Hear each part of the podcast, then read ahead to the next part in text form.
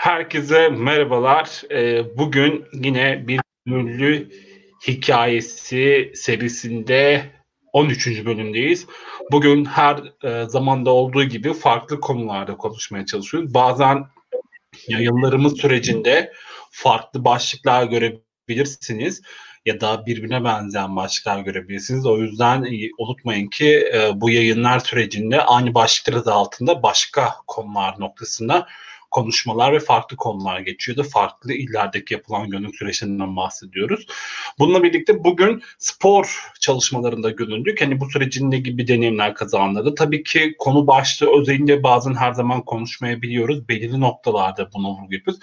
Burada önemli olan kişinin hangi çalışmalar sürecinde gönüllüye başladığı başlığını ortaya koymak. Yani kimisi teknoloji çalışmalarına başlıyor, kimisi yerel çalışmalarına başlıyor, kimisi spor çalışmaları, kimisi toplumsal cinsiyet, kimisi çocuk hakları ya da kadın hakları çalışmaları. O yüzden bizim başlığımız ilk başladığımız konu üzerinden başlığı yapıyoruz ki hani bu noktadan sonra bizi bu alandaki yaptığımız gönüllü deneyimleri ne noktaya getiriyor.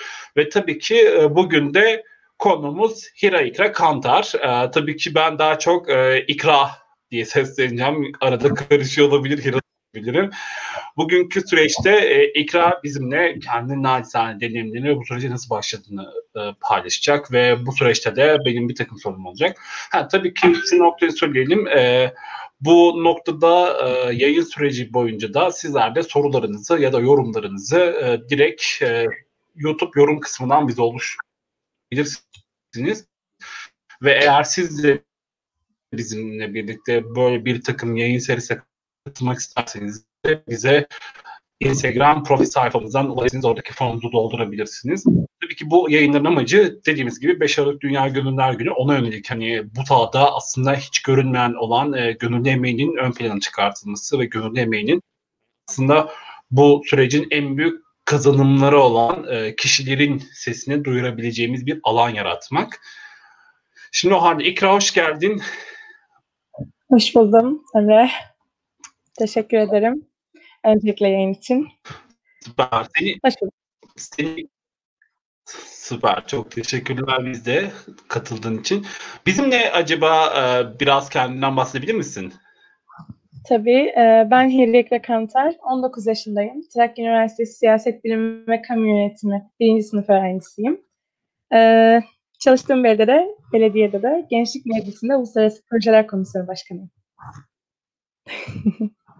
Süper. Ee, zaten süreç boyunca e, İkra'yı tanıyacağız. Daha doğrusu Hira İkra'yı tanıyacağız ve süreç boyunca da sorularımızla birlikte daha detaylı konuşuyor olacağız. Peki biz genelde ilk her zaman sorduğumuz soruyla başlıyoruz. Gönüllülük dediğimiz kavram senin için ne ifade ediyor İkra? Ee, kulağa çok klasik gelebilir ama e, gönüllülük benim için gerçekten karşılıksız ve e, hiç beklenti olmadan yapılan bir iş. Yani burada beklenti olmadandan kastım aslında maddi bir beklentimiz yok ama maneviyat olarak insanların mutlu olmasını ve gerçekten e, yaptığımız işten e, haz duymasını bekliyoruz ve e, yüzlerindeki o tebessüm gerçekten çok mutlu ediyor. Benim için gönüllülük eşittir gülümseme anlamına geliyor. Süper. Yani aynen hani bir konuyu dert edinip o süreçte toplumsal sorun çözme rol almak ve tabii ki bir yandan da o rol aldığımız şeylerde günün sonunda iyiye ulaşmanın getirdiği gülümseme de bu tanımın içinde tabii ki de yer alabilir. Ve peki bununla birlikte e, yavaştan devam ediyorum. E, acaba gönüllülük ve sivil toplumla tanışman nasıl oldu peki İkra? Ee, ya bu hikaye birazcık nasıl söyleyeyim eğlenceli bir hikaye diyebilirim. 2016-2017 yıllarında yaz kampına gitmiştim. Oturduğum belediyenin yaptığı bir yaz kampıydı. Burada bizim öğretmenlerimiz vardı. Birim lideri öğretmenlerimiz. Onlardan birisiyle, daha doğrusu Selma Sürer'le tanıştım. Her insanın hayatında gerçekten bir dönüm noktası olduğuna inanıyorum. Selma da benim hayatımın bir dönüm noktasıydı diyebilirim. Kendisi her zaman gibi kibarlığıyla ve sabrıyla sorduğum bütün sorulara güzel bir şekilde cevap verdi ve ben de dedim ki neden ben de gönüllü olmuyorum? Çünkü hoşuma gitmişti. Yaptığı işler, başarabildiği şeyler. Dedim ki ben de onun gibi olmak istiyorum. E, rol model olarak onu görmüştüm. O yüzden sordum. O da sağ olsun cevap verdi ve ardından bana kart vizitini verdi. 2019 Nisan ayında da e, sosyal medyasını sürekli takip ediyordum. Paylaştığı etkinlikleri görüyordum ama e, okuldan çok fırsat bulamıyordum gitmeye. E, o aralarda fırsat buldum üniversite sınavına hazırlanırken. Dedim ki gelebilir miyim etkinliğe? O da tamam dedi formu doldur. Formu doldurdum. Ardından etkinliğe gittim. Ya çok büyük bir önyargıyla gittim açık söylemek gerekirse. Çünkü e, spor ile ilgili bir etkinlikti ve ben e, hayatınızda tanıdığınız en sporcu olmayan insan olabilirim. Ama bu önyargım kırıldı. Gittim, tanıştım ve ardından e, diğer STK'larla, diğer e, sivil toplum örgütleriyle ve derneklerle tanışmam da böyle oldu. Süper. Yani ilk çalışma hikaye sürecinde yine dediğimiz gibi spor çalışmaları başladı. Ee, ve bu noktada tabii ki alan dediğimiz gibi sivil toplum alanı gerçekten e, çok büyük ancak bir o kadar da küçük çünkü neredeyse alanla birbirimizi tanıyoruz ve görüyoruz ve e, çoğu zaman e, bu görmelerimiz e, bizimle birlikte de artıyor ve ortak e, süreçte bir sürü e, deneyim ortaya çıkıyor. Peki e, bu sivil toplum sürecinde seni en fazla motive eden unsurlar nelerdi? Gönüllülük noktasında. Beni motive eden unsur e, öncelikle dilimi geliştirebilmekti. E, yani bu gittiğim organizasyonlar genelde uluslararası organizasyonlar oluyordu. Ulusal organizasyonlara gittiğim de oluyordu ama e, asıl amacım dilimi geliştirmek ve network edinmekti. Yani çünkü ne kadar insan tanırsam o kadar insana faydam olur ve o kadar insanla etkileşimim olur. Ve böylelikle bir e, sosyal ağ edinmiş olurum. Ve gelecekte mesela bir proje yapmak istediğimde bu insanlara kolayca ulaşabilirim diye düşünüyordum. E, bu yüzden etkinliklere gidiyordum ve beni bu motive ediyordu. Arkadaşlarım motive ediyordu. E, sevdiğim insanların orada olması. Güzel oluyordu. Süper. Bu tabii ki bununla birlikte içinde bulunduğumuz, ürettiğimiz toplumsal değer de aynı şekilde bu motivasyon bir katkı sağlıyor. Çünkü tek başına belki e, bir sorunu çözümlerken bir yere kadar destek olabildiğin farklı ama birlikte yapmanın gücü, bir aradalığın gücü hani hangi alan olursa olsun ve böylelikle bunu da sağladığı bir motivasyonu görüyorum sende. Çünkü deneyimlerin e, var bu konuda. Zaten onların üzerinde konuşuyor olacağız. Peki bununla birlikte şeyi merak ediyorum. Hani sonuçta e, bir o kadar da birçok sivil toplum oluşumunda yer aldın. Peki bu sivil toplum oluşumları hangileri, hangi, daha doğrusu hangilerinde yer aldın ve bu yer aldığın örgütlenmelerin ya da oluşumların çalışma alanları nelerdi? Biraz bunlardan bahsedebilir misin? E, tabii. Öncelikle e, gönüllülük kavramına baktığımızda her insan gibi ben de ya bilmeden gönüllülük yaptığımız zamanlar oldu çocukluk dönemimizde. Mutlaka senin de olmuştur Emre. Mesela öğretmenimiz bile tahtaya kim kalkacak dediğinde parmak kaldırmanız bile aslında bir gönüllülüktür. Ee, baktığınızda ben 15 yaşında yaşadığım belediyede bir e, çocuk meclisi kurulmasına karar verildi. Ben e, öncelikle kent konseyinden başladım. Herhangi bir partiye bağlı olmadan, herhangi bir e, derneğe bağlı olmadan tamamen yerel yönetimlerin oluşturduğu bir e, topluluktu. Onun ardından e, gençlik meclisine geçtim. Daha sonra spor gönüllüleriyle tanışınca spor gönüllüleri, ardından Youth Art, ardından Image Network ile e, çalışma şansı elde ettim. E, bu gibi derneklerde yer aldım. Hala da devam ediyorum. Süper. Peki, süper. Peki e, buralardaki yaptığın çalışma alanları anladığım kadarıyla çoğu gençlik çalışmaları diye biliyorum değil mi? Youth Art'ta evet. Image Network. Yani evet. daha çok yurt dışı projeleri yerelde de bir takım çalışmalar yürütüyor diye biliyorum. Peki buralarda daha çok e, başladığın zaman yer aldığın noktalarda hangi konulara daha çok destek oluyordun? Daha çok yerel çalışmalarda mı yoksa uluslararası çalışmalarda mı? Aslında e, her iki alanda da eşit şekilde e, yer alıyordum ama e, şöyle söyleyeyim ben daha önce bir Erasmus Plus projesine katılma şansı yakaladım gençlik değişimine. E, bu çok Hı. farklı bir dernektendi. Yani bu saydığım gittiğim derneklerden birisi değildi. E, bu şansı yakaladıktan sonra Erasmus Plus hakkında da bilgi edindim ve dedim ki yine böyle meraktan doğdu. Neden olmasın dedim. Hani neden öğrenmeyeyim daha fazla bilgi? Ardından e, üye olduğum derneklerin yaptığı yerel projelerde yer almaya başladım. Yani hiç yurt dışına çıkmadım ama e, Türkiye'de kalıp uluslararası ve ulusal yerel platformlarda ki projelere destek verdim. Süper. Peki e, buralara yine UTART gibi de Image Network gibi senin gibi başka gönüller vardı ve dışarıdan herhangi insanlar da buralara gönüllü olabilir değil mi rahatlıkla? İnanın bana olabilir. Ee, başta da bahsettiğim gibi e, çünkü çok büyük bir önyargıyla yaklaştım. Biliyorum çok yanlış evet. bir şey ama e, dedim ki hani ben bir sporcu değilim ve ilk başladığım yer baktığınızda spor gönüllüleri e, platformuydu. Evet. Ve e, o kadar çok korkuyordum ki aslında oraya gittiğimde acaba dışlanır mıyım? İnsanlar hakkında ne düşünür? Çünkü herhangi bir sporla profesyonel olarak uğraşmadığım için e, ve etrafımdaki insanların sporcu olduğunun farkında olduğum için açıkçası korkmuştum. Ama gidince şunu fark ettim. İnsanlar gerçekten e, sizin ne katabildiklerinize, kendinizi ne kadar geliştirmek istediğinize bakıyorlar. Yani isterseniz boyunuz uzun, kısa olsun, kilolu olun, zayıf olun, sporla ilgilenin, ilgilenmeyin. Her alanda gönüllü olabilirsiniz ve e, benim gibi yapmayın. E, bütün ön yargılarınızı kırın. İsterseniz sanat, spor, resim. İlla bir artist olmanıza gerek yok. Bir sanat galerisinde gönüllü olarak çalışmak için. Ya da e, basketbol oyuncusu olmasın, olmanıza gerek yok spor gönüllüsü olmanız için. Yani her alanda çalışabilirsiniz.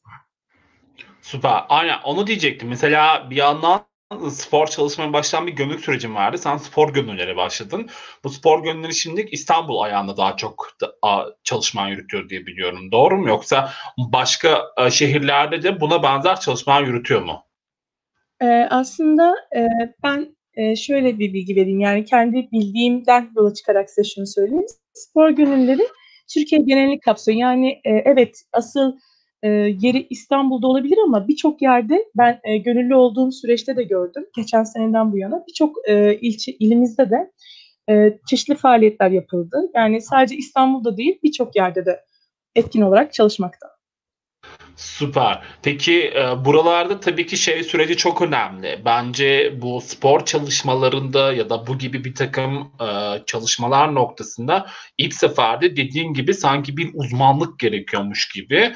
E, bazen bir ön yargıyla ki bu tabii ki e, kötü bir ön yargı değil. Hani sonuçta tam olarak o konu hakkında o bilgiye sahip olamayabiliyoruz ama bir yerden sonra e, bir e, adım atmamız gerekiyor. Yani bir şekilde deneme ya da yanılma yöntemiyle ya da belki dahil olmadan önce o kurumun sayfasını inceleyerek ya da belki de o kurumda gönüllük yapan kişilerden senin gibi dinleyerek. Çünkü bu e, bazen dinlemek e, o kişileri ya da senin gibi o, kurumlarda yer alan spor gönülleri gibi oluşumlar mesela ön yargı yıkabiliyor ve böylelikle daha da dahil olabiliyoruz.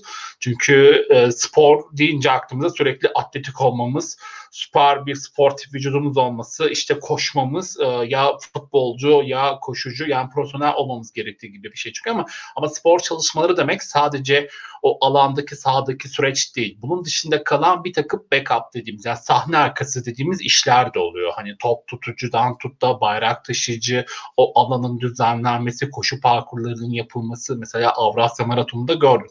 İşte adım adım evet. süreçlerinde ya da Vodafone gibi konuşmalar sürecinde ee, ve bu noktada da e, işte çalışmalar sürecinde de mesela ben de gönül olduğum e, bir spor gönüllü sürecim oldu. Hani o bitiş çizgisine pardon başlangıç çizgisine bekleyip o motivasyon olayı dahi hani gerçekten çok önemli. Çünkü oradaki insanların yarattığı bir etki var ve sen o etkiye ortak oluyorsun. Mesela bu gibi ben de ilk başlarda bir çekinceyle gidiyordum ama aslında durumun böyle olmadı. 7'den 70'e dediğimiz hatta tabii ki 18'den 70'e hani bir sürü gönüllü orada gördüm. Liseden arkadaşlar ya da üniversiteden hatta 30 yaşından büyük insanlar dahi orada gözlemledim ve çok değerli. Hepimiz bir şey için oradaydık. Hani e, bu noktada e, çalışmalar baya baya e, durmadan devam ediyor ve e, biz mesela olabildiği kadar takip ediyorduk. Yani işini bitirenler bir süreçte zaten herkes küçük çapta rol alsa bir yerden sonra diğerine bir şekilde yardım ediyordu. Hani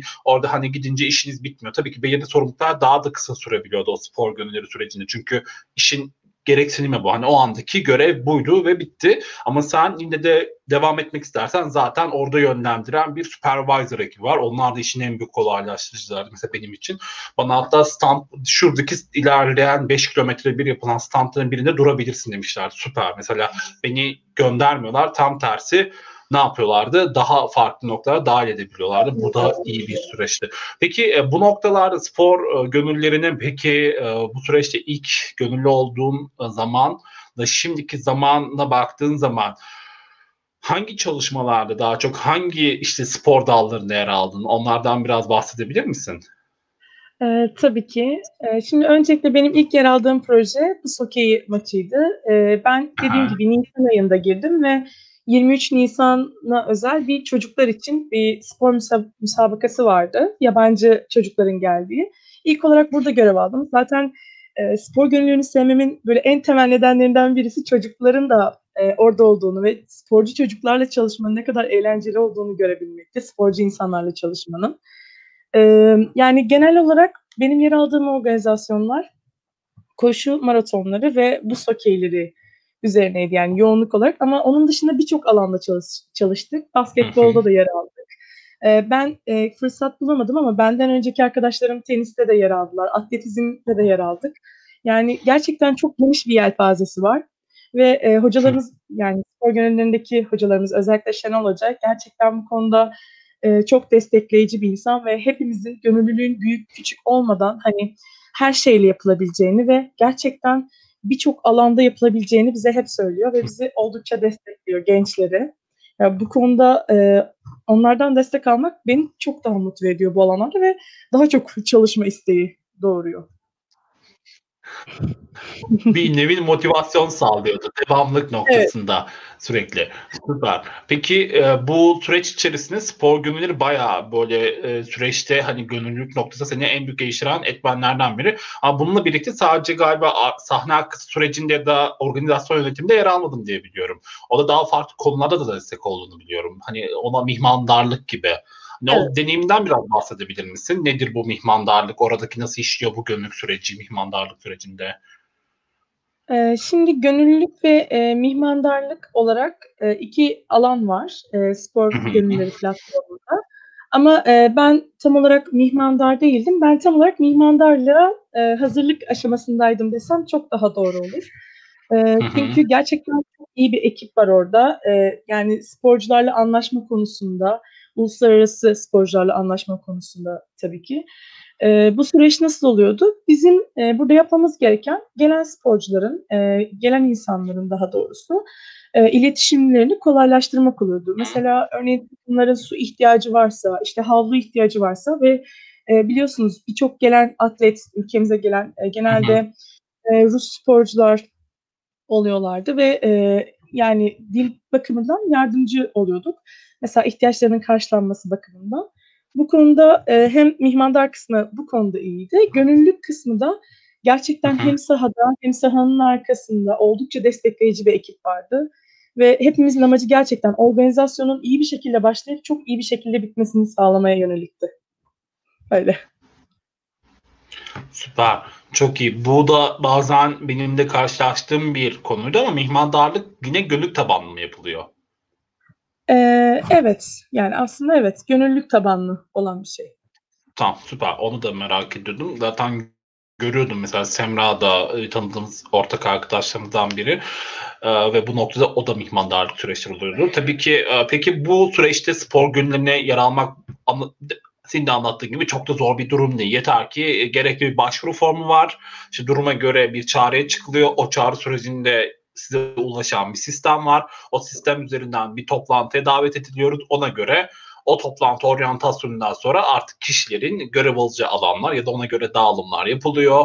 İşte turnuva öncesi ya da spor müsabakalarında gerekli gerek mihmandarlık gerekse başka organizasyonlara gönüllü olarak devam ediyoruz diye anlıyorum değil mi?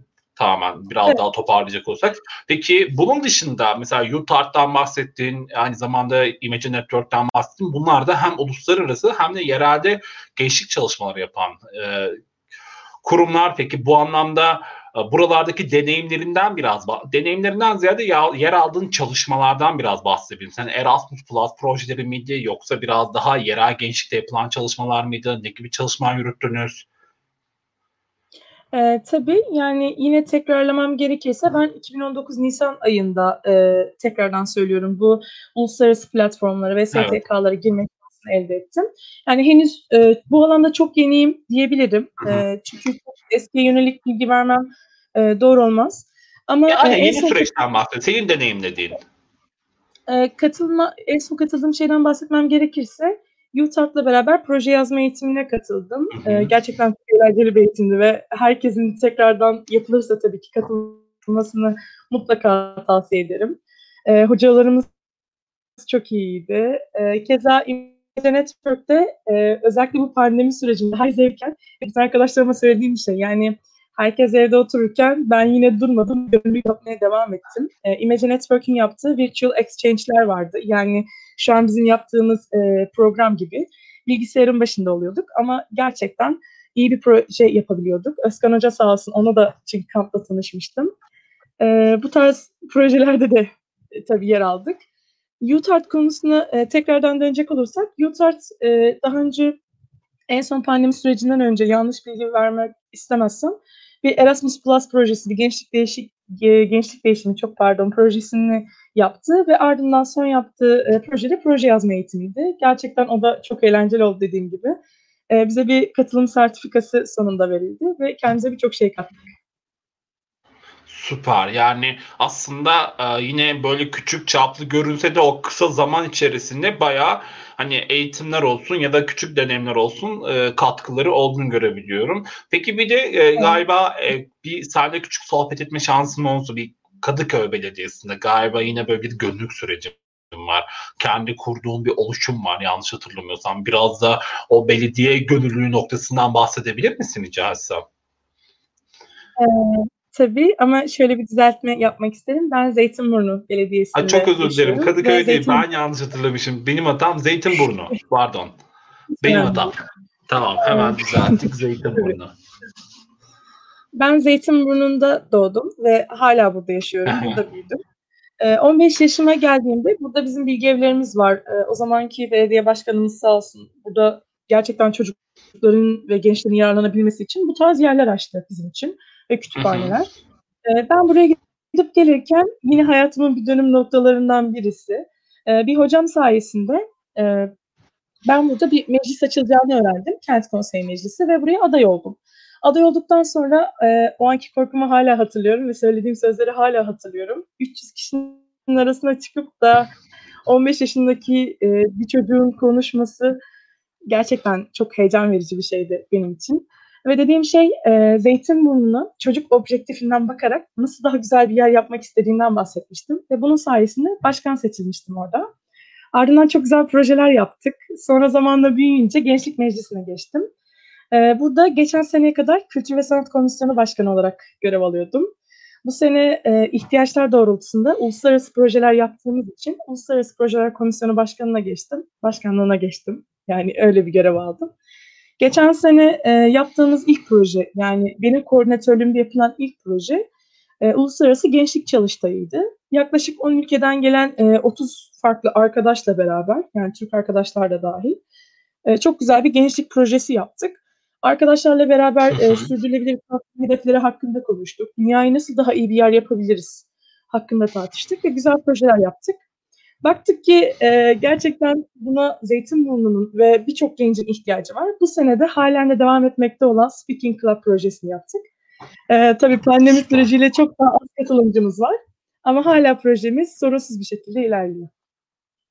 Süper. Aslında bir yandan da güzel. Mesela doğduğun yer olan Zeytinburnu sürecinde e, bir noktada hani yerel çalışmalarda da gönüllülük yaptığın anlamına geliyor. Çünkü bulunduğun yeri güçlendirmek noktasında hani o sorumluluğu almak ya da daha önce e, gittiğin o çocuk merkezi, gençlik merkezindeki faaliyetlerdeki etki üzerine sen belediye üzerinden bir proje başlatmak noktası da önemli. Bunlar e, zaten güzel deneyimler. Zaten her yerelde olduğu gibi zaten birçok bana göre genç ya da keza yaşı hiç fark etmeksizin herkes yine bu gibi belediye çalışmalarında gönüllülük yapabilir. Hatta buna yönelik bayağı da e, çok da iyi karşılıyorlar. Çünkü gerçekten insan kaynağı çok önemli. Özellikle bunu zaten görüyoruz. Mesela acil durum eylemlerinde İzmir'de de bunu gördük. Evet. Elazığ'da gördük. Tabii buradan da tekrar geçmiş olsun dileklerimizi iletiyoruz.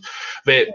sadece illaki afet sürecine değil her zaman bu gönüllük sürecinin büyük bir etkisi olduğunu görebiliyoruz ki zaten senin ne yaptın hani sonuçta yürüttüğün o e, nasıl diyeyim o konuşma kulübü bir anda da aslında e, belki de yabancılara karşı olan nefret söylemini, yabancı düşmanlığını da azaltıyor. Bu da önemli bir nokta. Kültürler arası bir diyalog çerçevesi yaratıyorsun.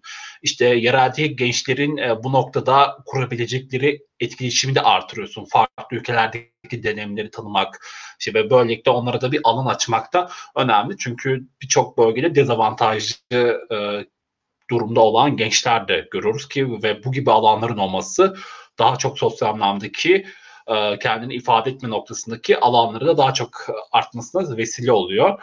Bir yandan da aslında tam da bu gönüllü tecrübe ve deneyimler üzerine bir soru var. Yanlış diye bir soru var. O soruyu hemen ekranda paylaşıyorum. Gönüllü olmanın en zor yanı neydi Hira için? Ee, benim için aslında pek bir zorluğu yoktu. Çünkü e, bir şeyi gerçekten seviyorsanız, e, sizin için ne kadar zor olursa olsun bütün zorlukları aşabileceğinizi ve aştığınızı fark ediyorsunuz. E, benim için en büyük zorluğu sanırsam sabah çok erken saatlerde kalkıp bütün günü orada geçirip akşam geç saatte dönüp yorumlaktı. Hani onun dışında hiçbir zorluğunu görmedim şu ana kadar. Umarım da görmem.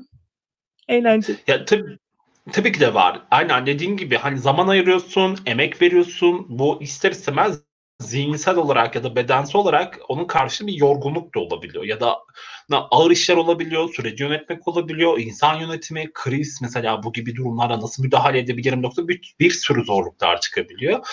Ya da e, bir yandan gönüllü olmanın en zor yanlarından biri bu sürece zaman ayırabilmek. Hani zamanı iyi yönetebilmek. Hani Hira'nın da ya demek istediği noktada mesela bu Zira bu süreci demek ki çok iyi ayarlayabiliyor önceliklendirmesini ve bir yandan sonra bunu iyi kurgulayabilince de planlayınca gerçekten de şunu fark ediyorsunuz. Aslında özel sektörde yapılan emek ve gönüllülük arası emek neredeyse hemen hemen aynı süreçteki zaman, işte mekan o andaki yapılan eylem, iş yönetimi hepsi beraberinde geliyor. Hani evet tabii bir özel sektör bunun e, tamamen ticari bir fayda ya da mesleksel olarak yapıyorsunuz ama mesela gönüllülük sürecinde aynı zamanda yarattığınız o emek ya da ayırdığınız o zaman bir toplumsal sorun çözümüne de katkı sağlamış oluyor.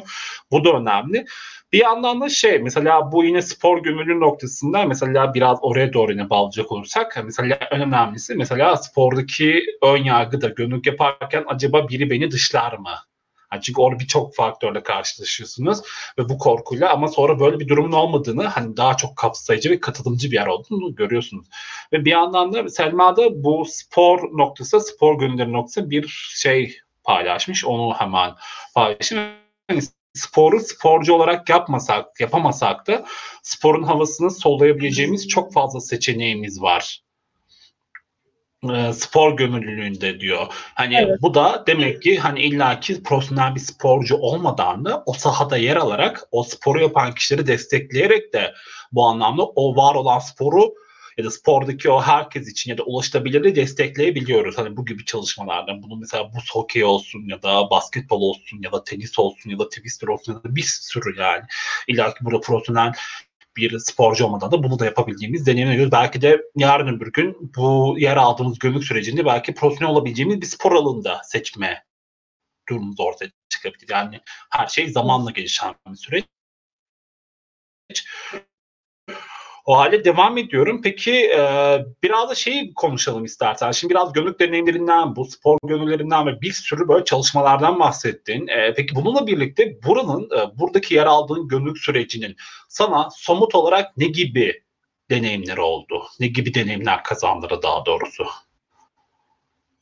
Ee, şimdi öncelikle bana somut olarak kazandırdığı şeylerden birisi e, pratik olmak. E, şimdi şunu söyleyebilirim ki biz Türk milleti olarak çok e, pratik bir halkız. Bunu bir kez daha anlamış oldum projelerde, katıldığım projelerde. E, gerçekten bununla ilgili birçok e, anı yaşadım, birçok olay yaşadım ve vardığım kanaat gerçekten Türk insanının e, zor durumlarda ne kadar pratik, ne kadar hızlı sorun çözebilen bireyler olduğunu gördüm ve kendimi keşfetmemi sağladı. Organizasyonları, katıldığım organizasyonları izleme fırsatı elde ettiğimde gerçekten organizasyon yönetiminin nasıl olması gerektiğini, insanlarla doğru iletişimin nasıl yapılması gerektiğini öğrendim. Yani e, karşınızdaki bir insanla hangi ses tonunda konuşacağınızı, hangi kelimeleri seçeceğinize kadar e, birçok bilgi edindim bu süreçte. Ve sorumluluk sahibi olmayı gerçekten bir kere daha söylüyorum, bir kere daha öğrendim. Çünkü size verilen bir sorumluluk var. Düzgün bir şekilde yerine getirmeye çalışıyorsunuz. Bunun için elinizden gelen her şeyi yapıyorsunuz. Ee, ve bunu yapan insanları gördükçe gerçekten bu özelliği kendinizde arıyorsunuz ve buluyorsunuz. Ya ben somut olarak bunları elde ettim kendimde. Süper. Aslında gayet de güzel çünkü dediğin gibi kriz yönetimi var, zaman yönetimi var, anlık pratik çözüm geliştirme ya da e, bazen şey diyoruz hani kararsız kaldığımız noktada en kötü karar hiç karar vermemekten daha iyidir durumda en pratik kararı uyguluyoruz. Hani belki ama tabii ki bunu yaparken neye dikkat ediyoruz? İşte eğer hassas bir grupla çalışıyorsak çünkü spor sadece yürüyen insanlar ya da koşan insanlar için değil. Bu süreçte bir sürü hassas grup için. Çünkü sporun evrensel durumunu keşfediyorsun. Hani spor gönülleri noktasında konuştuğum zaman hani sporun herkes için olan tarafını hani bu süreçte nasıl o alanın tasarlanması hani o erişilebilirliğin sağlanması o kolaylaştırıcılık ki bunlar muazzam deneyimler zaten somut olarak da. Bununla birlikte dediğim gibi süreçle zamanla bir de insan yönetimi değil mi? O da bir süreç hani gerçekten insan yönetimi Evet. en iyi sağlam Ve deneyimlerden biri. ayrıca Lütfen. Ee, mesela insanlarla tanıştığınızda diyorsunuz ki ya tabii ki bu birçok insanda vardır muhakkak. İngilizcenin yanı sıra öğrenmeniz gereken birçok dil oluyor. Artık değişen dünyada sadece İngilizce zaten tek başına yetmezken. Mesela e, sporcularla, yabancı sporcularla çalıştığım zaman ya da etkinliklere katıldığım zamanlarda en çok kullanılan dillerden birisinin de mesela Rusça olduğunu öğrendim. Daha önce hiçbir fikrim yoktu ama şu an Rusça öğrenmek istiyorum ya da yavaştan Rusça öğrenmeye başladım. Dil kazanımı da size sağlıyor projeler aynı şekilde. Süper. Aslında aynen. Bunlar bizim bazen farkında olarak bazen farkında olmadan öğrendiklerimiz. Hani belki Evet. bunu e, şöyle tekrar 3 yıl sonra böyle bir geçmişe baktığında belki bugün e, bir mesleki deneyimin olsun ya da profesyonel bir deneyimin olsun ya da daha farklı deneyimlerin olsun. Geçmişinde aslında yaptığın gönülle evet ya ben burada öğrendiğimi fark ettim diyebiliyorsun. Mesela şöyle sen de aynı keza. Şimdi, çünkü bunun yani şey yok. Hani bir yıllığı, iki yıllığı ya da üç yıllığı yok. Hani süreç odaklı bakabilmeyi öğrenmek ya da sadece sonuç odaklı. Bu da önemli noktalar. Peki e, bu noktada e, senin e, yine sormak istediğim şey e, sonuçta hepimiz gönüllülük yaptık. Hani ya da yapmaya devam ediyoruz ve bu süreçte mesela böyle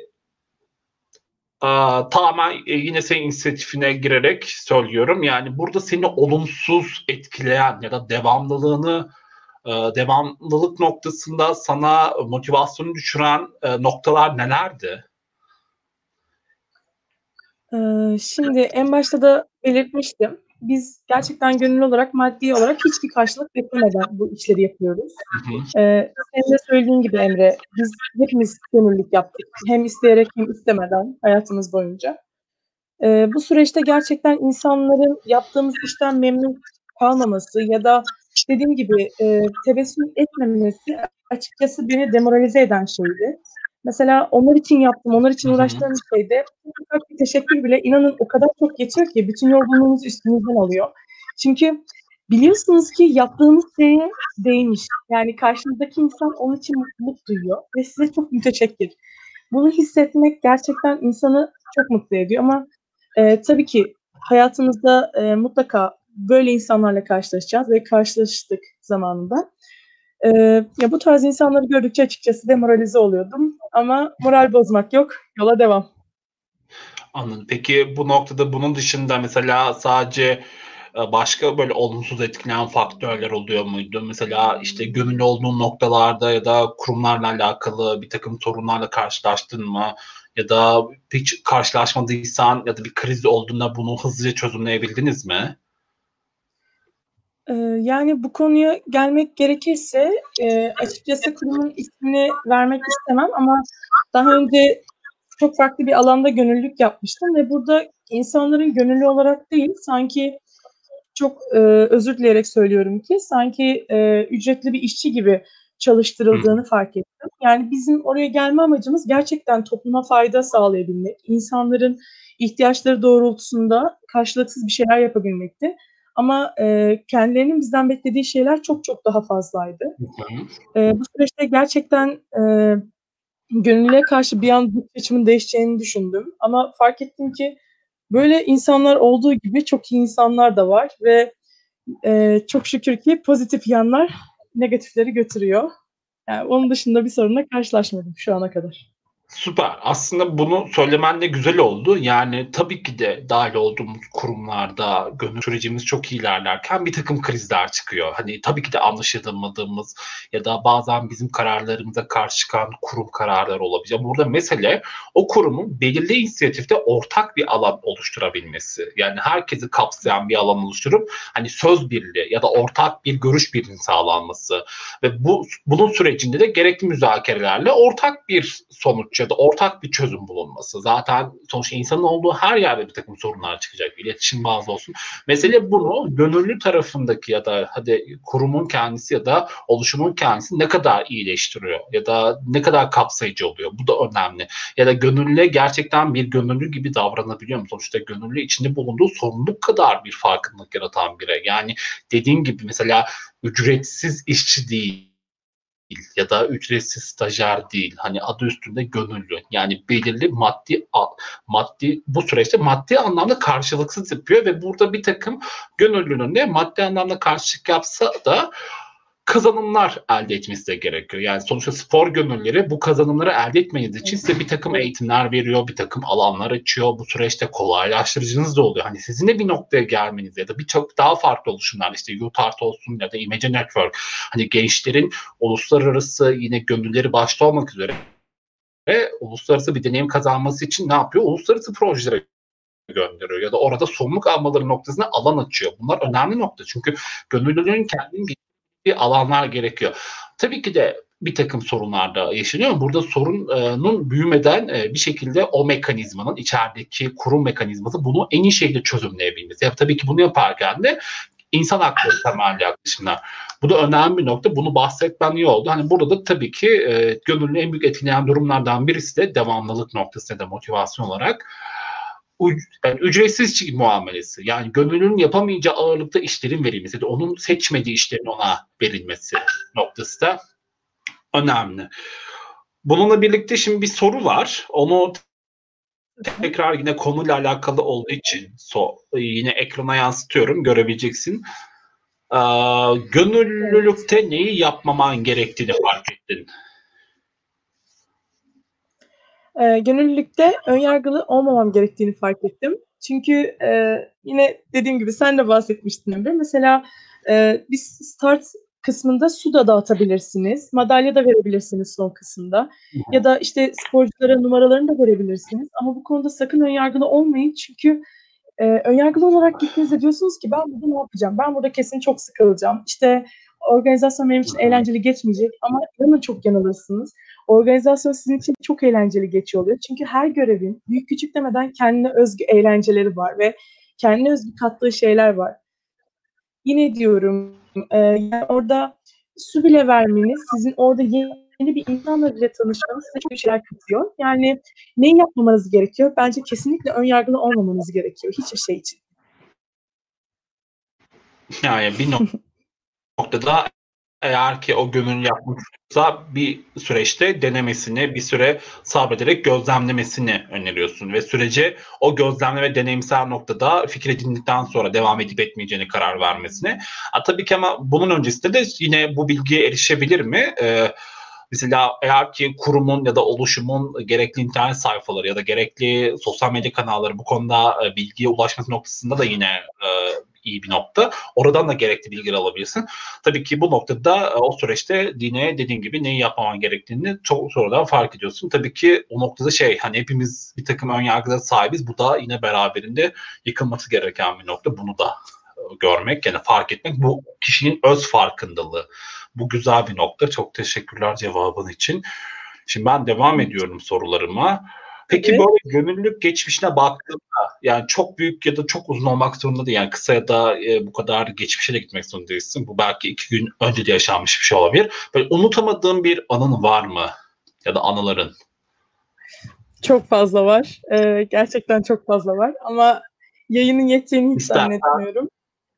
İstersen böyle bir iki tane paylaş. İstersen. Tabii ki. Ee, şimdi pratiklik konusundan bahsetmiştim. E, Koreli e, şöyle söyleyeyim en başından başlamak gerekirse engelli bireylerle çalışma gibi bir şansım oldu ve gerçekten çok eğlenceliydi. Yani tekrar fırsatım olsa tekrar çalışırım öyle söyleyeyim. Onlarla çalıştığım sırada e, ve kendileri sporcu oldukları için genelde dinlenmek kısmında kollarını buzla sarmaları gerekiyor. Çünkü tekerlekli sandalyeyle e, spor yapıyorlar. E, bu süreçte fark ettim ki ben Kore takımıyla çalışma fırsatı elde ettim. Onların da e, nasıl söyleyeyim size streç filmi bitmişti ve getirdikleri streç filmler şu kadarcıktı. Yani çok küçük streç filmlerdi. E, benden de rica ettiler ve biz markete gittik. Markete gittiğimizde onlar şey gördüler. Bizdeki yani Türkiye'de satanların böyle bildiğimiz mutfak tipi büyük olduklarını gördüler.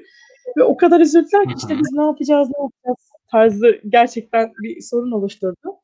Ben de aldım. Hemen yan tarafta da bir tane e, kebapçı vardı. Oraya girdim içeriye. Dedim ki işte abi merhabalar. Ben dedim işte spor gönüllüsüyüm. E, arkadaşlarım dedim maçı var. Kollarını sarması gerekiyor. Bunu dedim elinizde satır varsa keser misiniz ortadan ikiye? Gerçekten bunu yaptım. Ve sağ olsun kebapçı abi kırmadı. Tuttuğu gibi kesti ortadan iki. Artık iki tane streç filmleri oldu.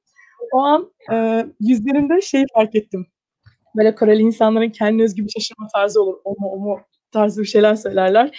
Ve o kadar şaşırdılar ki bu beni çok mutlu etti. Çünkü e, en nihayetinde bir fayda sağlamıştım. Bu benim en komik ve en sevdiğim gönüllülük anı. usulü farklı olmuş biraz kebapçıda. Güzel. hani anlık pratik değil mi? Hani bu gerçek hayatta da bir takım yansımalar sağlıyor. Hani e, çok uzun bir stretch var ve bunu ikiye bölmek lazım ki her herkes kullanabilsin ya da gerekli sayı ve bir anda bir pratiklikte oraya gidiyorsun ve o da tabii şaşırıyor neyi keseceğini falan. ya buna ben çok fazla benim de var mesela. Bu da güzel. Peki başka var mıdır böyle paylaşmak istediğin?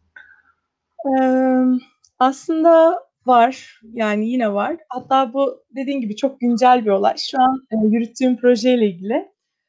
Arkadaşlarla beraber dışarıya çıkma fırsatı elde ettik ve e, onlarla İngilizce konuşuyoruz haliyle hem anlaşabilmek açısından çünkü arkadaşlar da İngilizce konuşmaya çalışıyor.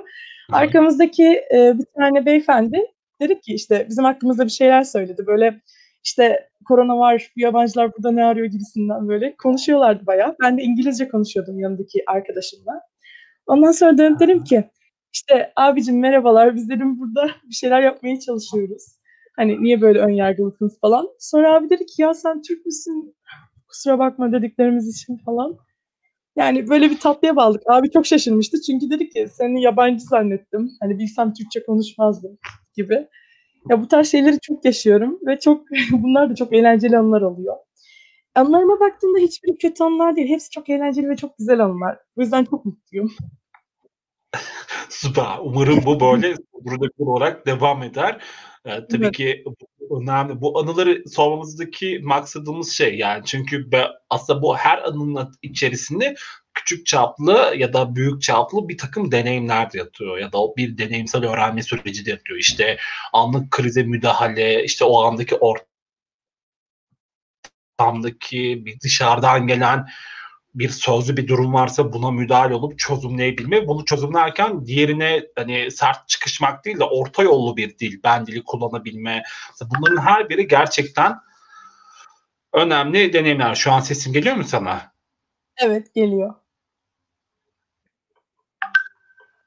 Şu an hareket edebiliyor muyum? Hadi ekranımda bir sorun var mı? Tamam devam ediyorum. Sanırım yok çünkü bir yandan backup'ımız sağ olsun. O konuda beni bilgilendiriyor. Çok teşekkürler ona şimdiden. Ee, bir yandan e, e, şeyi söylüyordum. Hani buradaki her anının içinde belirli bir deneyimsel süreç de var. Bu önemli bir nokta. İyi ki e, ve e, bu da çok e, heyecanlı bir durum yaratıyor. Çünkü bir anda bunu ben de rastlıyorum mesela bulunduğum gruplarda işte bu illa Covid olduğu için değil. Yani yabancılara karşı bizim genel, demeyeyim de genel geçer bir düşmanlık var. Hani sözlü belki bunu hoşumuza gitse de gitmese de böyle bir gerçeklik var ve bazen bunu yapıyoruz farkında olarak ya da olmadan. E, bu da bir takım kalıp yargıları ve ön yargılarını. Hani bazen buna aşırı tepki de gösterebilirdik. Çünkü oradaki durumda belki de o yabancılardan biri Türkçe de biliyor olabilirdi. O evet. zaman ne yapacak? Evet. Hani de, yani bu bu ülkeyi sevmedikleri de bu ülkedeki standartlara saygı duymadıkları anlamına gelmiyor. Herkesin kendine göre bir yaşam biçimi var. Mesela bunları görmek önemli ve bunları fark ettirebilmek önemli. Umarım bir daha böyle güzel, kötü durumlar aslında böyle çok ironik de olsa aslında bu daha da Hani orada evet. bazen kolaylaştırıcının olması da iyi bir durum olabiliyor. Peki Devam ediyorum o halde. Bununla birlikte şey, e, şeye bağlamak aslında biraz daha yine şeye gelmek istiyorum. Spor çalışmalarında gönüllülük sürecine kısaca yine tekrar gireceğim. Çünkü sorularımdan birisi de bu. E, bu spor çalışmalarındaki e, gönüllülük sürecinde mesela örnek veriyorum nasıl anlatayım spor çalışma gönüllülük bize tam anlamıyla başka neler kazandırabilir böyle anlattıkların dışında. Yani eğer bir kişi spor çalışmalarında gönüllü olmak isterse e, şöyle anlatayım. Nasıl bu süreci ya da nasıl e, ulaşmalı spor çalışma gönüllülük için? Kime ulaşmalı? Hangi kuruma ulaşmalı? Ve bu nokta nasıl bir yol izlemeli? E, nasıl bakmalı bu sürece? Eğer bu alanda bir gönüllülük süreci yürütmek istiyorsa nasıl bir adımlar atmalı noktası? Böyle küçük bir rehber e, şeyler anlatabilir misin rica etsem? E, tabii ki. Eee, ben dediğim gibi ben kampta, eee, Selma ile tanışarak spor gönüllülerini platformuna ulaştım.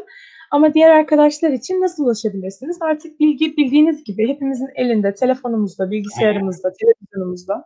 Yani internette yaptığınız basit bir aramayla hemen, eee, yapmak istediğiniz gönüllülük ile ilgili ulaşabilirsiniz. Ben şey, kendi Şey, spor gönül eee, spor gönülleri diye mi yazmamız gerekiyor yoksa spor AŞ gönülleri diye mi yazmamız gerekiyor? Ne Eee yazmamız Şimdi ha e, ikisi de var. İkisinde de gönüllülük yapabilirsiniz. Eee, ben açıkçası spor AŞ'de çok fazla çalışma fırsatı bulamadım. Eee, yani bulamadığımdan kastım çok fazla öyle bir şansım olmadı. Genelde spor gönüllüleri platformuyla çalışma gibi bir şans Gönüllü platformu üzerinden konuşalım o zaman. Tamam. Evet. Eee, internete yazdığınızda zaten size gerçekten çok güzel ve çok açıklayıcı bir internet sayfası karşılıyor. Eee, orada resimler, eee, neler elde edebileceğiniz, işte sertifikanın dışında size vereceği deneyimleri görebiliyorsunuz. Çünkü, eee, bazı özellikle STK'larda şunu gözlemleyebiliyorum ki, işte, eee, bize verdikleri tek şey bir sertifika ama bu sertifikanın bizim için anlamının gerçekten büyük olması gerekiyor Çok yaşa Emre. Eee, birçok dernek ne yazık ki bunu, eee, karşılayamıyor. Mesela yaptığımız şeyden gerçekten haz alarak yapamıyoruz ama spor gönüllülerinde bu böyle değil. Size verdiği sertifikanın bir anlamı oluyor. Sizde bir anısı oluyor ve edindiğiniz network oluyor. Eee, şu an çok yakın arkadaşlarım dediğim insanları spor gönüllüleri sayesinde edindim ve onlarla katıldığım her organizasyon benim için çok eğlenceli geçiyordu. Yani dediğim gibi yorulduğumu hiç hissetmiyordum. Aksine daha da devam etsin istiyordum. Yani gerçekten bütün gece devam etse bütün gece de devam edebilirdim etkinliğe. Hâlâ da öyle hissediyorum. Yani size kattığı şeyler çok pardon, hem somut hem soyut şeyler olabiliyor. Eee, somut şeylerden birisi sertifikanız ve CV'nizde oldukça işe yarıyor. Soyut şeylerden de arkadaşlıklarınız, network'ünüz, edineceğiniz dil, katacağınız organizasyon becerileri bunlar. Süper yani ama bu hemen hemen spor gönüllü platformu birçok spor dalında gönüllü alanı sağlıyor. Doğru muyum? Hani Tabii ki. hokey, hokey olsun, Evet. basketbol, atletizm ya da koşu ya da e, nasıl anlatayım bisiklet, kayık, yüzme değil mi? Hani birçok alanda var diye. Tabii ki. Evet, Aha, süper. ve bu- Ha, pardon. sene Ben çok pardon. Eee, geçen sene katılma şansı dediğim gibi elde edememiştim, eee, şehir dışında olduğum için.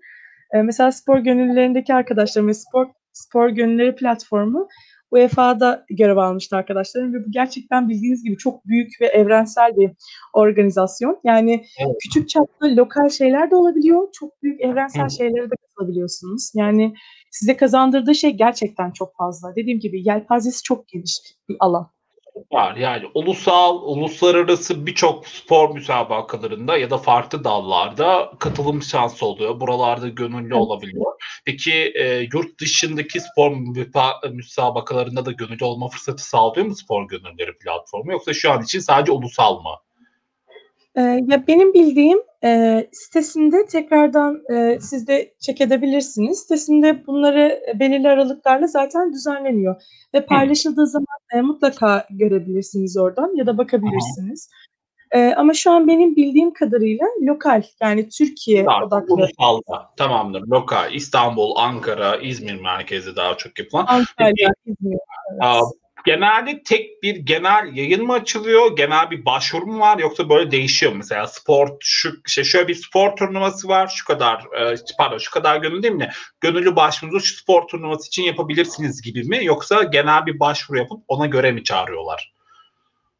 Ee, şimdi sizin evet hem genel başvurunuz da olabilir ama e, ben e, başvurduğum kısımlardan bahsetmem gerekirse örnek veriyorum. Mesela A spor organizasyonu var ve bunun için diyelim ki 50 gönüllü gerekiyor bu organizasyonda yer almak için. Ve e, işin güzel tarafı da mesela gönüllü olarak gittiğiniz projede ne yapacağınızı bilmeniz gerçekten çok önemli. Yani sizin beklentiniz e, beklentinizin olduğu zaman da karşılayabilmesi çok önemli. Hı hı. Ve spor gönüllülerinin şöyle bir e, artı yanı daha var. Onu söylemek isterim. Açtıkları form gerçekten oldukça bilgilendirici oluyor ve hangi alanda kaç kişinin gerektiğinden size bahsediyor ve siz ona göre seçim yapıyorsunuz. Ve uygun şartları karşılıyorsanız e, eğer organizasyonda yine sizin istediğiniz gibi ise değerlendirmeler sonucunda çağrılabiliyorsunuz. Öyle. Süper. Aynen. Öğrenmek istediğim buydu tam da. Güzel oldu. Yani gerekli spor e, durumlarına göre tabii ki oradaki ihtiyaç ve deneyime göre de bazen alımlar yapılabiliyor. Hani önceliklendirmemesi ama bu tabii ki de hiç e, deneyimsiz ya da az çok deneyimi olan birinin alınmayacağı anlamına gelmiyor. Oradaki motivasyona da bakılıyordur diye tahmin ediyorum. Yani, ee, evet. Ya da ben süreç odaklı evet. biraz temelden başlayıp belki sonradan daha büyük çalışmada yer alabiliyor spor gönüllerindeki gönüllüler değil mi? Benim bildiğim noktada süper. Aslında bu güzel oldu çünkü bu da karışan bir şeydi. Çünkü spor gönülleri platformu bu noktada birçok alanda spor çalışma yürütülüyor ve bu alanlara farklı gönüllüler alabiliyorlar ki farklı gönüller dediğim işte deneyim noktasında ya da belki motivasyon noktasında ya da sadece bu alan için yani spor alanı için işte koşu turnuva için ya da örnek veriyorum işte Avrasya Maratonu için ki zaten ben öyle dahil olmuştum. Mesela Avrasya Maratonu için özel bir e, platformda özel bir yayın açmışlardı evet. daha doğrusu formatlar. Sonra bir 400 kişi toplandık bir salona. O zaman tabii Covid yoktu. Geçen seneden bahsediyorum. Ee, ve e, şey işte toplandık.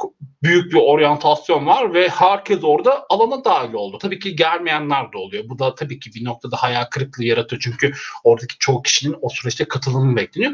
Ama bu tabii ki insanların seçimleriyle alakalı. Hani oraya gelen insanların da seçimleriyle de alakalı bir durum. Hani burada spor gününe platform bağlanan hiçbir durum yok. Sonuçta buraya büyük büyük bir davet açıyor mu? Açıyor. Hani belki o kişinin oraya gelip dahi spor günlerini tanıması da bir güzel bir olasılık. Yani belki sonrasında da farklı çalışma yer alabiliyor. Belki de pişman olan insanlar da gördüm keza. Bunlar önemli. Bize bunu bahsettiğin için de çok teşekkürler. Şimdi e, küçük bir şeye girmek istiyorum. Aslında e, biz bir yandan da e, bu yaptığımız gönüllü faaliyetlerini küçük ya da büyük demeden her sosyal sorumluluk ya da sosyal farkındalık yarattığımız eylemlerimizin küresel amaçlarını bir şekilde dolaylı ya da doğrudan desteklediğine inanıyoruz gönüllü hikayeleri platform olarak. O yüzden tabii ki senin de içinde yer aldığın o gönüllük e, çalışmaları senin de bizimle paylaştığın gibi e, 10. amaç ve 11. amacı daha çok desteklediğini görüyoruz. İşte bu 10. amaç eşitsizliklerin azaltılması. 11. amaçta tabii ki e, sürdürülebilir şehir ve topluluklar. Eşitsizliklerin azaltılması yine dediğim gibi spor gönülleri noktasında mesela çok farklı hassas gruplarla çalışma, gençlik çalışmanın sürecinde hani oradaki gençlerin e, uluslararası çalışmaya dahil olması, kültürler arası diyalog çalışmalarından yararlanması, işte Erasmus Plus projenin dahil edilmesi ya da bunların bilgilendirmesi noktasında seninle bu konuda aracı olman gönüllü olarak işte bu bilgiyi yaygınlaştırman ya da proje yazarak uluslararası işte farklı belki yurt dışından belki de yurt dışından insanların böyle projeye katılabilecek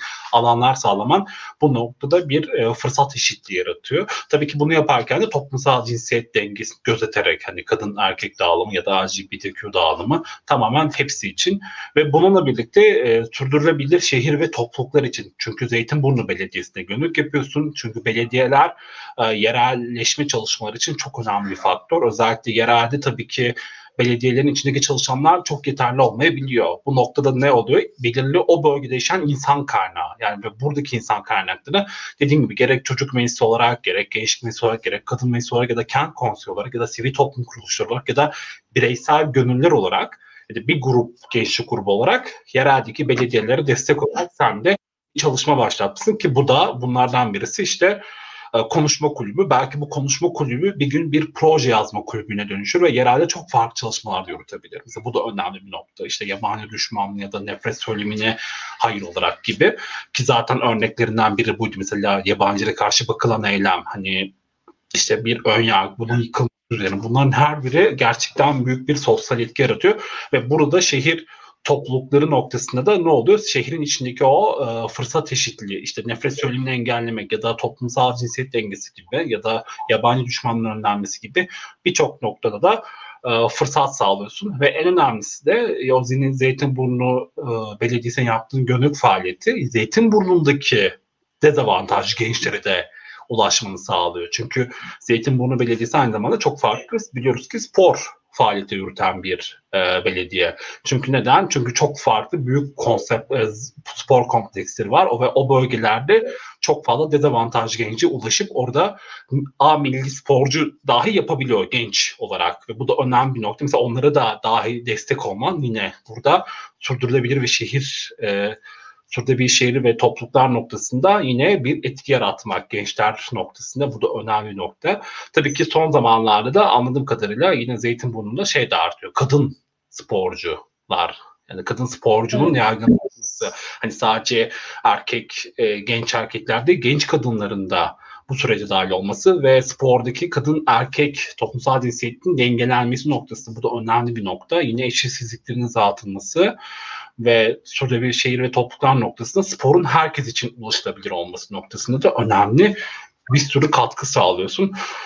Ve bu gerçekten çok değerli. Bunun için çok teşekkür ederiz. Ee, peki bu noktada benim aklıma gelmeyen ama senin yine bu iki amaç doğrusunda böyle e, anlatmak ya da paylaşmak istediğin bir şey var mı?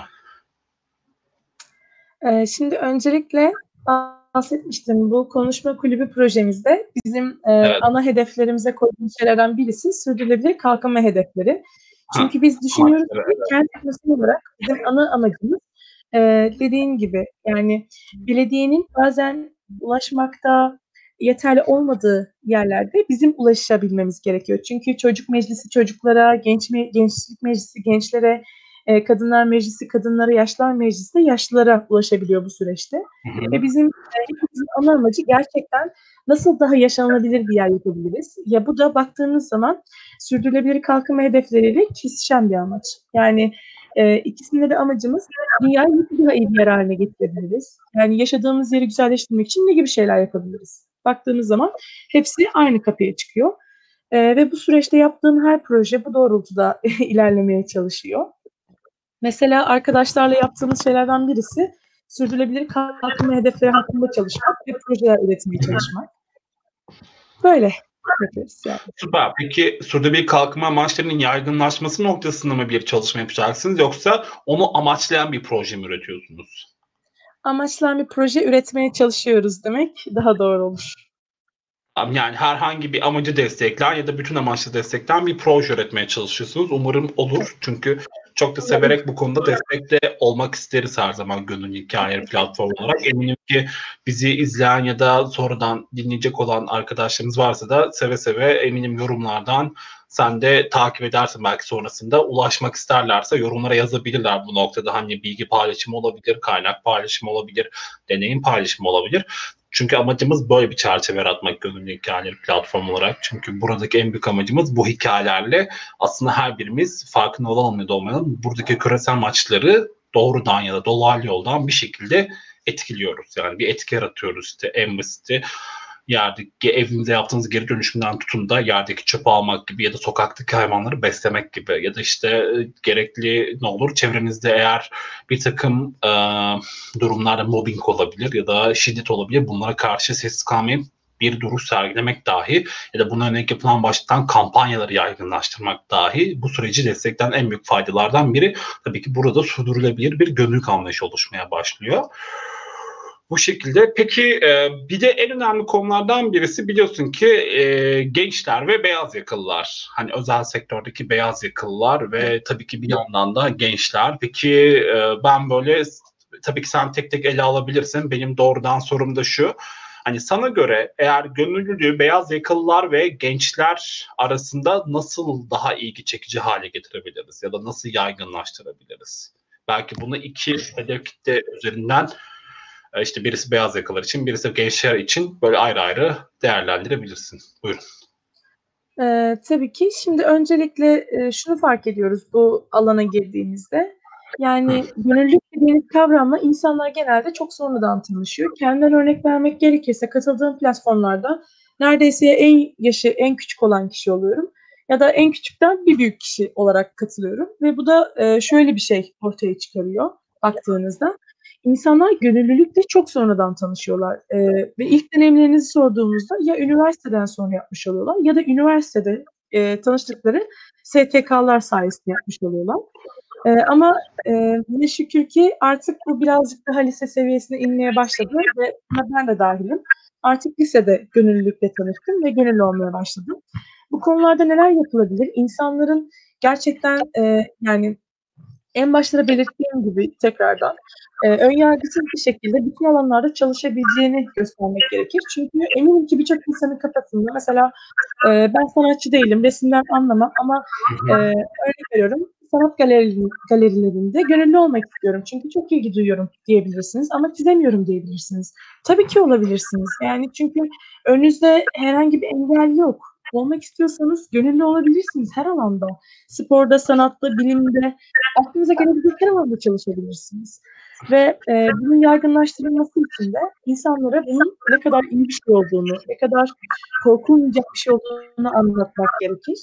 Hani bunun için ne yapılması gerekir derseniz somut bir şey olarak. E, kulağa tekrardan çok klasik gelebilir ama e, üniversitelerde ya da beyaz yakalılarla e, çalışmak istediğinizde onları bir e, projeye davet edebilirsiniz. En azından gözlemleme, e, gözlemleme şansları olur. Ya da bunun hakkında bilgilendirici seminerler yapabilirsiniz.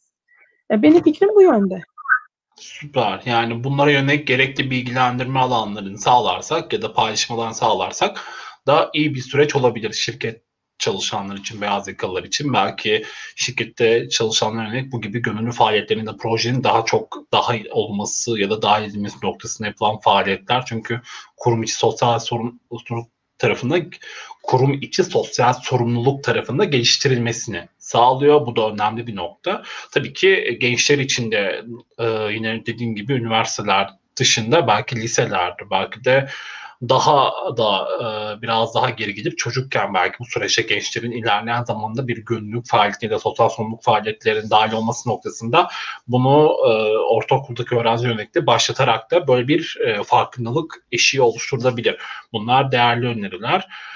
Bununla birlikte bir yandan bilgin olsun sesin yankı yapabiliyor bazen. İstersen mikrofonu biraz daha şey yapabilirsin. Aynen evet, bilgin olsun.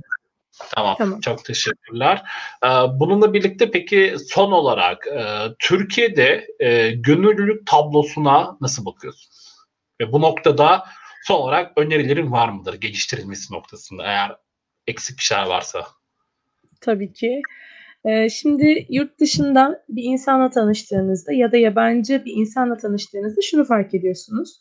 E, karşınıza gelen sizinle yaşıt insan daha önce birçok alanda gönüllü olarak çalışmış oluyor. Örneğin gönüllü olarak aşevinde çalışmış oluyor, işte yaşlara bakmış oluyor, ne bileyim e, herhangi bir e, depremzede insanlara yardım etmiş oluyor. Ya yani herhangi bir alanda çalışmış oluyor. Ama size baktığınızda e, siz daha ya yeni başlamış oluyorsunuz ya da ikinci, üçüncü gönüllülük organizasyonlarında oluyorsunuz. Hani e, bunu yanlış anlaşılma olmasın. Hani benim yaşıtım olan insanlar için bunu söylemek istiyorum. Çünkü bu sürece çok daha önce başlamış ve gerçekten çok iyi şekilde devam eden insanları da oldukça tanıdım. Ve onlara çok, çok büyük sevgiler yani, bizim yaptıklarımız da hala yeter değil yani bu noktada. Bence o konuda yanlış anlaşılacak hiçbir durum yok. Yani sen nasıl rahat cevap vermek istiyorsan öyle de, devam edebilirsin lütfen. Hiç çekinme yani. Ee, açıkçası ben çok e, iyi görmüyorum ama her zaman şöyle bir hayat mottom var benim. Dün evet kötüydüm. Bugün dünden daha iyiyim ve yarın çok daha iyi olacağım. Ee, ve ben de Türkiye'ye aynen böyle söylemek istiyorum. Belki dün kötüydük ama bugün daha iyiyiz ve yarın çok daha iyi olacağız gönüllülük konusunda. Ve ben gerçekten e, yaşadığım insanlara e, güveniyorum. Gerçekten Türk gençlerine oldukça güveniyorum. Ben de Türk genci olarak bunu söylüyorum ki. E, ihtiyacını duyduğumuz aziz kan damarlarımızda mevcut. Gerçekten sakın korkmayın ve gönüllü olarak. Süper. Peki bu noktada Türkiye'de ne gibi çalışma yapılmalı sence geliştirilmesi için gönüllülük anlayışının? Ee, senin de söylediğin gibi e, öncelikle bilin, e, bilinçli anne baba bilinçli çocuk yetiştirir. E, bu konuda ailem oldukça teşekkür etmek istiyorum. Çünkü onlar desteklemeseydi ben şu an şu an bu bulunduğum konumda olamazdım ve hiç olamaya da e, bu konuda öncelikle ailelerin bilinçlendirilmesi gerekir. Ee, onlar bilinçli olurlarsa çocuklar da bilinçli olurlar ve çok küçük yaşlardan başlatmak gerçekten ilerleyen nesil için çok daha önemli olabilir. Ne gibi şeyler yapılabilir konusuna gelince e, fikirlerimi tekrarlıyor gibi oluyorum ama gerçekten aşamasında çocukları alıp mesela bir saha, gönüllülük sahasına götürüp neler olup bittiğini gösterilebilir. Hani bize hep böyle okullarda anlatılan bir anı vardır. Ee, çok pardon. Japon, Japonlar mesela bombalanan yerlere çocukları götürür ve derler ki işte bunlara bakın ki gelecekte böyle bir şey yaşamayın. Mesela onun modülünü almak gerekirse e, yani tabii daha olumlu bir şekilde almak gerekirse küçük Aha. çocukları alıp götürüp onlara arkadaşlar işte bakın gönüllülük böyle bir şey, korkulacak bir şey değil, aksine güzel bir şey derseniz onlar büyüdüğünde bunun hakkında olumlu şeyler düşünürler ve gelecekte birer gönüllü olurlar. Güzel öneriler yani bu noktada. Umarım e, bir şekilde bu da belirli bir e, eğitim noktasında e, bir yer bulur da bu gibi saat çalışmalarında dediğim gibi işte gerek çocuklarla birlikte hani mesela basit bir sosyal sorumluluk faaliyetleri noktasında böyle ziyaret alanları oluşturularak belki ziyaret ederek ya da bu alanda ne gibi çalışmalar yapılıyor gibi örnek çalışmalarda saha çalışmaları ya da saha ziyaretleri dediğin gibi güzel olabilir. E, tabii ki e, buna yönelik e, Türkiye'de bir takım gelişmeler oluyor. Bunlardan birisi mesela bir takım üniversitelerde akademik anlamda gönüllülük kavramının güçlendirilmesi yönelik işte gönüllü hakkı ya da gönüllülük emeği ya da gönüllü politikaları. Çünkü sonuçta Türkiye'de hala gönüllülüğü koruyan ya da gönüllü kimliğini koruyan bir yapı yok maalesef ya da buna yönelik bir anayasal haklar çerçevesi yok. Varsa bile çok dolaylı yoldan ulaşabiliyorsunuz. Yani hani bu noktada bunlar aslında e, hiç olmaması mı gerekir, olmaması olması mı gerekir? Tabii ki bu tartışılıyor. Biz de bunu tartışıyoruz tartışıyoruz gönüllü hikayeler olarak ve gerek e, yine mesela Ulusal Gönüllülük Komitesi diye bir yapılanma var. Bu yapılanma tamamen gönüllülük üzerine, işte gönüllülüğün kavramının güçlendirilmesi, politikaların oluşturulması, gönüllü kimliğinin ve kavramının korunması, gerek STK'se politik anlamda her türlü anlamda işte her türlü kurumda kamu, özel ya da sivil toplum anlamında sonuçta dediğim gibi bazen gönüllülük farkında olmadan birilerinin elinde istismar edici bir takım noktalara dönüşebiliyor. Şu an sesim geliyor mu acaba? Evet, evet sesim geliyor. Tamam, arada kesintiler oluyor. O yüzden beni uyarabilirsin. Bir gün olsun hani kesildi diyebilirsin. Bazen arkadaşın söylüyor. O yüzden tekrar başa alabiliyorum. Yani şundan bahsediyorum hani e, küçük anlamda aslında bu noktada gönül kavramı koruması, gönül emeğin koruması belki bir yerden sonra gönüller için sigortalama gibi hani gönüllünün içine bulunduğu saha çalışma süreci sigortalanması gibi bir takım öneriler çalışmaları yapıyor ve bu da çok anlamlı. Çünkü bu, bu anlamda Türkiye'de gönüllülük çok daha farklı bir noktaya gelecek belki de. Umarım temennimiz bu ve bu nokta Ulusal Gönüllülük Komitesi'nde bu çalışmalara ortak olmak ve bunun da yürütücü yer almak olmak bizim için çok değerli. O yüzden lütfen Ulusal Gönüllü Komitesi'ne buradan çalışmaları takip edebilirsiniz. Hani neler oluyor, neler bitiyor. E, sosyal medya kanalları var. Ve bununla birlikte üniversitelerde e, birçok e, çalışma yürütüyor. Mesela Bilgi Üniversitesi bu konuda çalışma yürütüyor. Gerek Sabancı, gerek e, Koç, mesela ve bununla birlikte bir yandan da Mesela şu an bir takım devlet üniversiteleri sivil toplum çalışma yönelik yüksek lisans bölümleri açtılar. Mesela bunlardan birisi Tabii. İstanbul Üniversitesi, bunlardan birisi de Marmara Üniversitesi. Mesela üç ayrı bölüm var. İkisi tesis, birisi tezli olmak üzere. Bunun tesis ve tezlisi olan e, direkt şeyde Marmara Üniversitesi'nde tesis bölümü olarak İstanbul Üniversitesi. Eğer bu konuda akademik çalışmak isterseniz de bu gibi üniversiteleri araştırabilirsiniz. Yüksek lisans noktasında henüz lisans bölümü yok maalesef. Ve tabii ki topluma hizmet uygulamaları e, gerekli bölümler yapılıyor. Sosyal hizmet gibi ya da öğretmenlik gibi öğretmenlikte toplum hizmet uygulaması var mı? Yanlış da söylüyor olabilirim ama çocuk gelişiminde duydum. Öğretmenlikte duydum. Birkaç de daha var diye biliyorum stajyerlik noktasında. Hani bu gibi uygulamaları toplumsal hizmete de dönüştürebiliyor stajyerlik uygulamalarınızı. Hani belki sivil toplum kuruluşlarında yine deneyim kazanmak açısından bu gibi faaliyetler var. Yönlendiriliyor. Üniversitelerinize sorabilirsiniz. Ve en önemlisi tabii ki üniversitedeki sosyal sorumluluk kulüpleri. Liselerde de çok fazla olmaya başladı.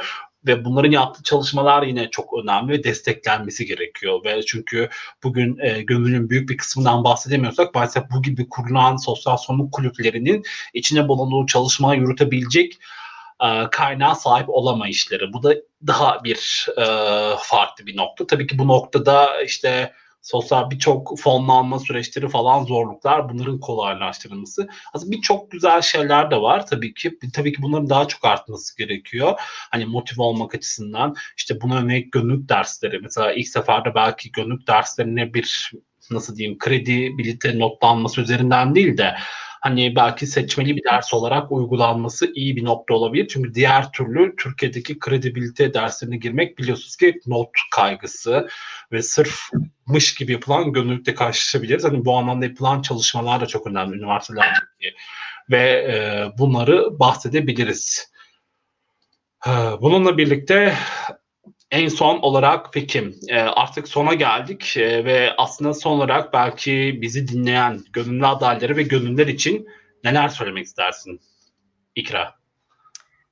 E, neler söylemek isterim? Öncelikle umarım e, gerçekten beni dinlediğiniz için mutlu olmuşsunuzdur. Umarım size yararlı bilgiler verebilmişimdir. E, size tavsiyem e, beni bir arkadaşınız olarak gör, görün ve size şunu tavsiye ederim ki Lütfen gönüllü olun. Hiç denemediyseniz mutlaka bir deneyin. E, gönüllüyseniz de hep gönüllü kalın. Yani sağlıklı kalın. Hatta bu mesela bir e, iki soru gelmişti yani kişiden. Mesela şöyle göstereyim. Beni gönüllü olma konusunda motive ettiğini söyleyen bir izleyicimiz var. Bilgin olsun. Teşekkür ederim. bu etki sağlayabilmişiz. Ya bu da önemli bir nokta. Tabii ki bu etki sağlayan sensiniz o yüzden. Ee, bir yandan da bir yorum daha geldi ve bu da yine İrem Kesen, Eksen özür dilerim. Hira'nın olduğu platformlar yani UTART, e, Imagine Network, Zeytinburnu Belediyesi, konuşma kulübü. Sonra bir de spor günleri platformu. Tekrar böyle bir analım. Hani eğer size buralarda gönüllü olmak isterseniz ulaşabilirsiniz. Sosyal medyada çok rahatlıkla evet. bu kavramları yazdığın zaman karşısına çıkabilecek hemen hemen en başta linkler çıkıyor. Bilginiz olsun. Onu da tekrar hatırlatayım. Instagram'da ulaşabilir arkadaşlar isterlerse. Yani bilgi verebilirim, yardımcı olabilirim. Süper. Yani Instagram adı vermeyelim ama eğer Hira'yı bulabilirseniz Instagram'dan e, aynen ya da sosyal medya kanallarından ulaşmak isterseniz soru da sorabilirsiniz. O zaman son olarak şöyle diyelim. Eğer e, şöyle yapalım. Eğer sorularınız varsa cevaplayabilir belki İkra bu noktada. Eğer yoksa yavaş yavaş evet. kapatacağız. Ya da yorumunuz varsa.